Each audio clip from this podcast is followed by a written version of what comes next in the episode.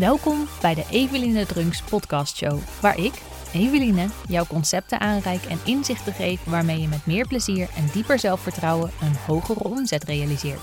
Hey, wat super fijn dat je weer luistert. Ik hoop dat alles heel goed gaat met jou, want met mij gaat het wederom heel goed. Ik heb gisteren mijn sociale batterij een beetje opgeladen en dat is omdat Joya, een klant van mij, superleuke creative virtual assistant. Ik zal haar linken in de show notes, want zij is sowieso een volgtip. Zij organiseerde gisteren een digitale nieuwjaarsborrel. Een tijdje geleden had ze ook een digitale kerstborrel georganiseerd. Dat was gewoon gratis en superleuk om bij te wonen. Dus dat bijwonen kan ik heel erg aanraden. En het was weer heel spontaan en heel gezellig. Joya die had ook weer een quiz georganiseerd. En het was echt heel fijn om gewoon even samen te kletsen. En om twee uurtjes te doen alsof er even geen lockdown was. Echt genieten. Hoewel dat alleen al een heel waardevolle les is. Dus ga naar netwerkborrels, of het nou digitaal is of fysiek. Blijf dat doen. Wil ik je nog vijf extra lessen geven. En ik wil het hebben over de lessen die ik leerde van mijn grootste leermeester. Degene die mijn allerdiepste dalen heeft meegemaakt. Degene die mijn allerhoogste pieken heeft meegemaakt. En die mij op de een of andere manier nog steeds niet zat is. Hij is mijn grootste supporter. En hij steunt me altijd. Hij daagt me keihard uit. Hij laat mij de meest ambitieuze versie van mezelf zijn, maar hij pusht me nooit verder dan ik kan dragen. En dan heb ik het natuurlijk over, drumroll, mijn vriend Sebastian. Sebas, Bas of Beb, dat is mijn koosnaampje, ik denk sinds een jaar of twee. En dat komt omdat ik hem graag Babe noemde. Als in B-A-B-E. Alleen als je dat heel snel uitspreekt, bijvoorbeeld Beb, wil je wat drinken? Dan kan je dat verstaan als Beb. Dus mijn broertje, die vroeg op een gegeven moment, en die was toen vier, waarom noem jij Sebastiaan Beb? Want hij heet toch Sebastiaan? En dat vond ik zo schattig. Ik moest daar zo om lachen. En sindsdien noem ik Sebastiaan Beb.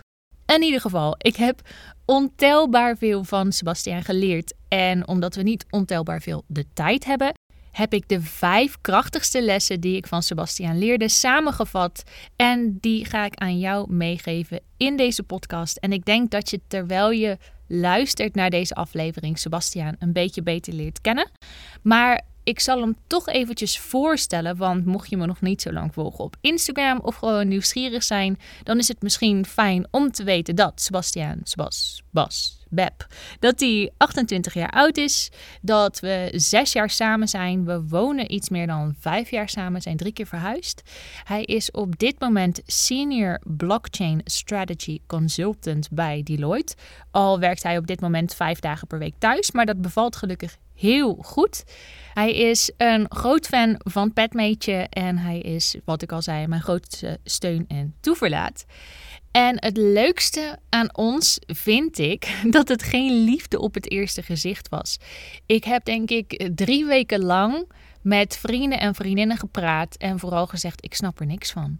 Ik snap het niet. Sebastiaan is zo niet mijn type. We hebben elkaar leren kennen op de opleiding via de studievereniging. Want ik liep volgens mij anderhalf of twee jaar voor op hem. En hij was heel stijlvol gekleed, was een stuk volwassener dan de rest, was ook iets ouder dan de rest, had een hele goede baard. Hij was heel sterk. Ik kan niet precies uitleggen waarom ik dat zo aantrekkelijk vond, maar hij is echt heel sterk. En hij hangt graag het feestbeest uit. Hij kan heel extravert, heel spontaan zijn, maar blijft daar toch wel een beetje beheerst bij.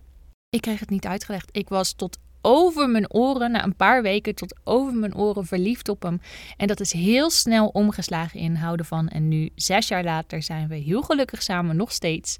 Ik heb ook heel lang de overtuiging gehad dat onvoorwaardelijke liefde, of weet je wel, liefde tot de dood, dat dat niet bestaat. Dus ik heb altijd gezegd, nou ik zie mezelf de komende 25 jaar nog wel samen met Sebastiaan. Inmiddels zijn we zes jaar verder en ik blijf zeggen, ik zie mezelf de komende 25 jaar nog wel samen met Sebastiaan. Dus dat zou 31 jaar zijn. Ik denk dat als we zo doorgaan, dat we dan toch wel misschien tot de 50 en hoger gaan komen. In ieder geval, die vijf lessen. Ik hoop dat dit jou wat inzichten gaan geven, want Sebastian heeft mij heel erg geholpen om next level te gaan. Hij heeft een hele grote invloed gehad op de richting die ik ben opgegaan. Niet omdat hij me pushte, maar omdat hij me juist ondersteunde in alles waarvan ik een heel kleine spark voelde en dat hij zei: ga doen. Waarom niet? Je kunt dit. Dus ik ben hem heel dankbaar en de lessen die ik van hem leerde wil ik bij deze ook aan jou geven. De eerste les die ik van hem leerde is denk ik de basis voor alles en dat is les 1. Maak ruimte om te luisteren. Ik heb heel lang heel sterk in de overtuiging gezeten dat ik slecht was in luisteren. En voor een gedeelte was dat ook zo, want ik kon totaal niet tegen confrontatie.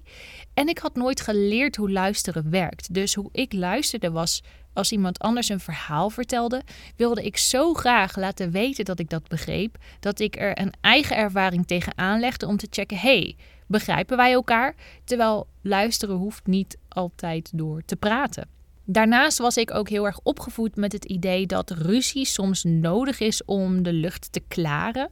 Dus als ik me dan onbegrepen voelde, dan zocht ik onbewust een conflict op zodat we de lucht konden klaren. Maar van Sebastian leerde ik dat ruzie niet nodig is. Hij maakt ruimte om te luisteren met als doel om mij te begrijpen. En ik denk, of ik weet eigenlijk vrij zeker, dat het voor een groot gedeelte komt omdat hij anderhalf jaar aan de politieacademie heeft gestudeerd. Hij wilde namelijk heel graag beleidsmaker worden. En fun fact, hij is zelfs een tijdje politieagent geweest. Want bij de politieacademie geloven ze erin dat je pas beleidsmaker kunt zijn als je ook ervaring op de straat hebt opgedaan. En daar ben ik het ook helemaal mee eens. En op die politieacademie en op straat leerde hij behalve vechtsporten en schieten en recht en beleid, leerde hij dus ook hoe je de-escalerend moet optreden. En dat betekent dat in plaats van dat je de ruzie opzoekt, dus dat je de escalatie opzoekt, dat je de de-escalatie opzoekt. Dus dat je probeert een situatie rustiger te krijgen. Nog nooit was ik in mijn leven iemand tegengekomen die zo goed kon luisteren. Echt luisteren. Zonder meteen te zeggen dat kan niet, of dat slaat nergens op, of je hebt me verkeerd begrepen. Sebastian maakte echt ruimte om te luisteren. En dat had een aantal heel belangrijke gevolgen. Ten eerste leerde ik hoe het is om een gedachte onder woorden te krijgen zonder dat er meteen over geoordeeld werd. En omdat ik voelde hoe fijn het was dat er ruimte voor mij gemaakt werd, maakte ik ook ruimte voor anderen.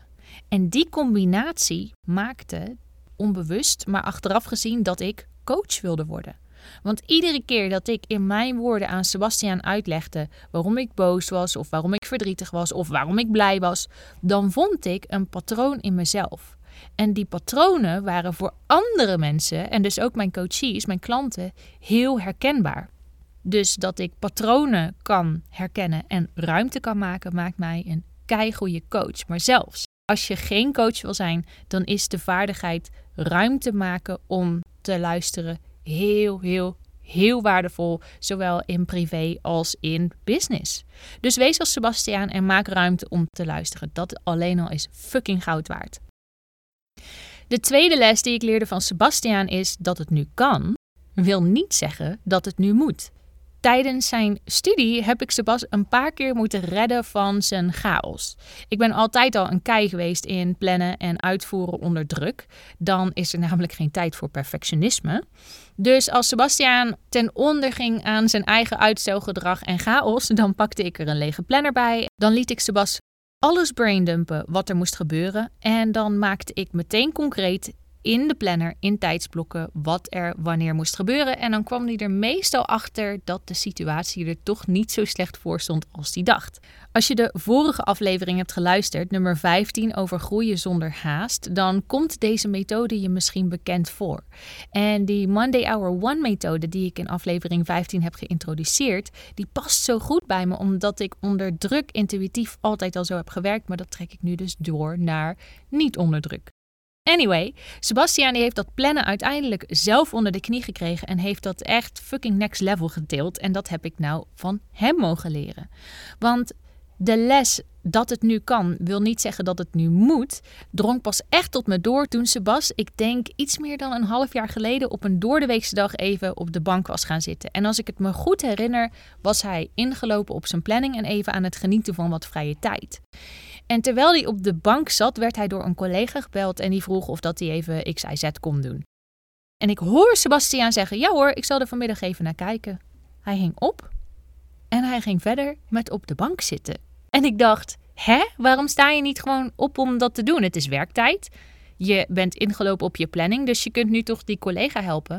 We hebben dat niet zo letterlijk besproken, maar het kwam erop neer dat je nu ruimte hebt in je agenda. Wil niet zeggen dat je nu moet opspringen om meteen te rennen. Want urgent is niet hetzelfde als belangrijk. En dat wil niet zeggen dat ze pas scheid heeft aan zijn collega's. Want als er iets urgents zich voordoet en we hebben pauze, dus we zitten te lunchen, dan is hij de eerste die opstaat en eventjes iets opstuurt of iets opzoekt als dat per se nodig is voor het proces. Maar op het moment dat het dus niet urgent is, is Sebas heel goed in staat om gewoon door te gaan waar hij mee bezig was.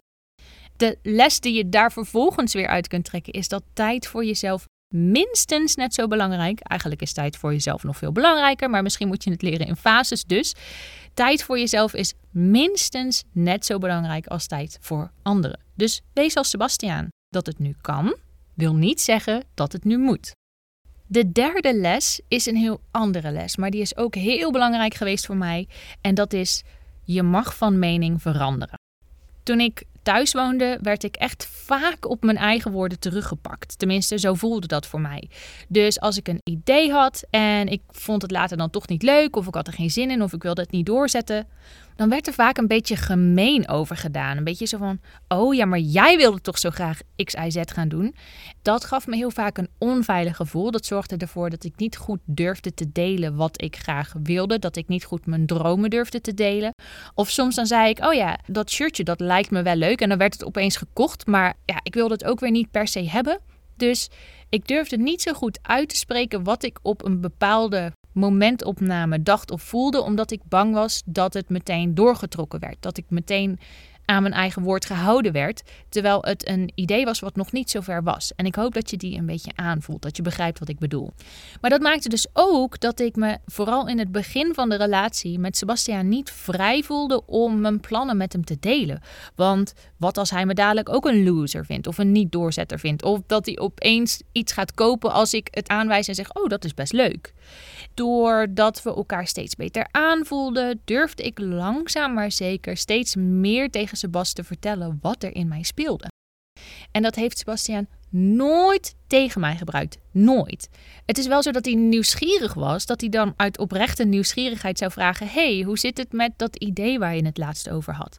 Maar hij zou het nooit tegen me gebruiken. Zo zijn er meer dingen waar ik heel erg van mening veranderd ben. Een wat extremer of misschien iets wat beladen voorbeeld is Zwarte Piet.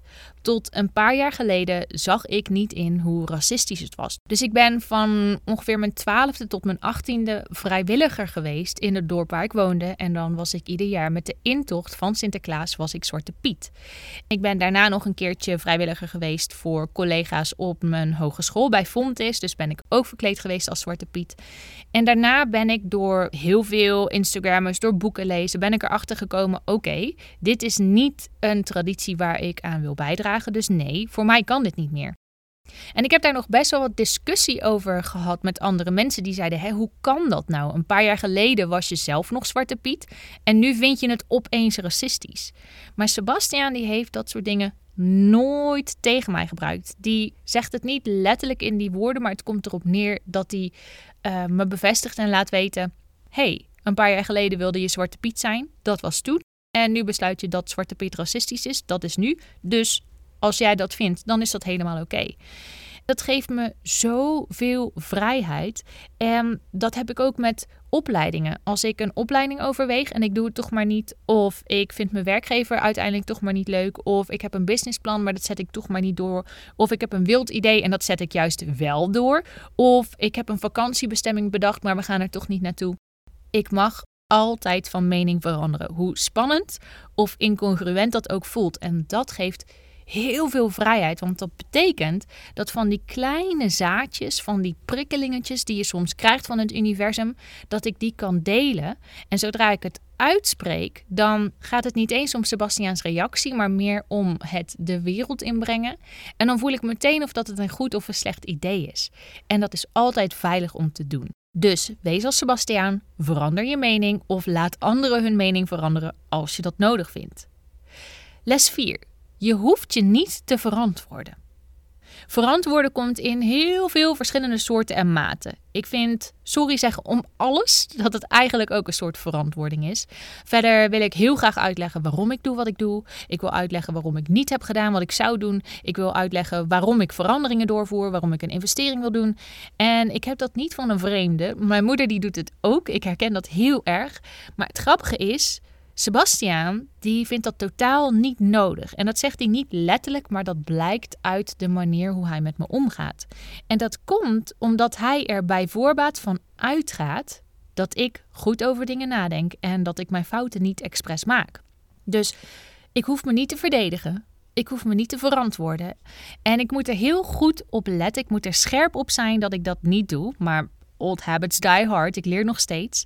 En omdat ik er bij mezelf op let, valt het me op wanneer anderen het doen. En dat is ook een van de onderdelen die mij een goede coach maakt. Want we hebben heel vaak verhalen om waarom we iets wel of niet doen.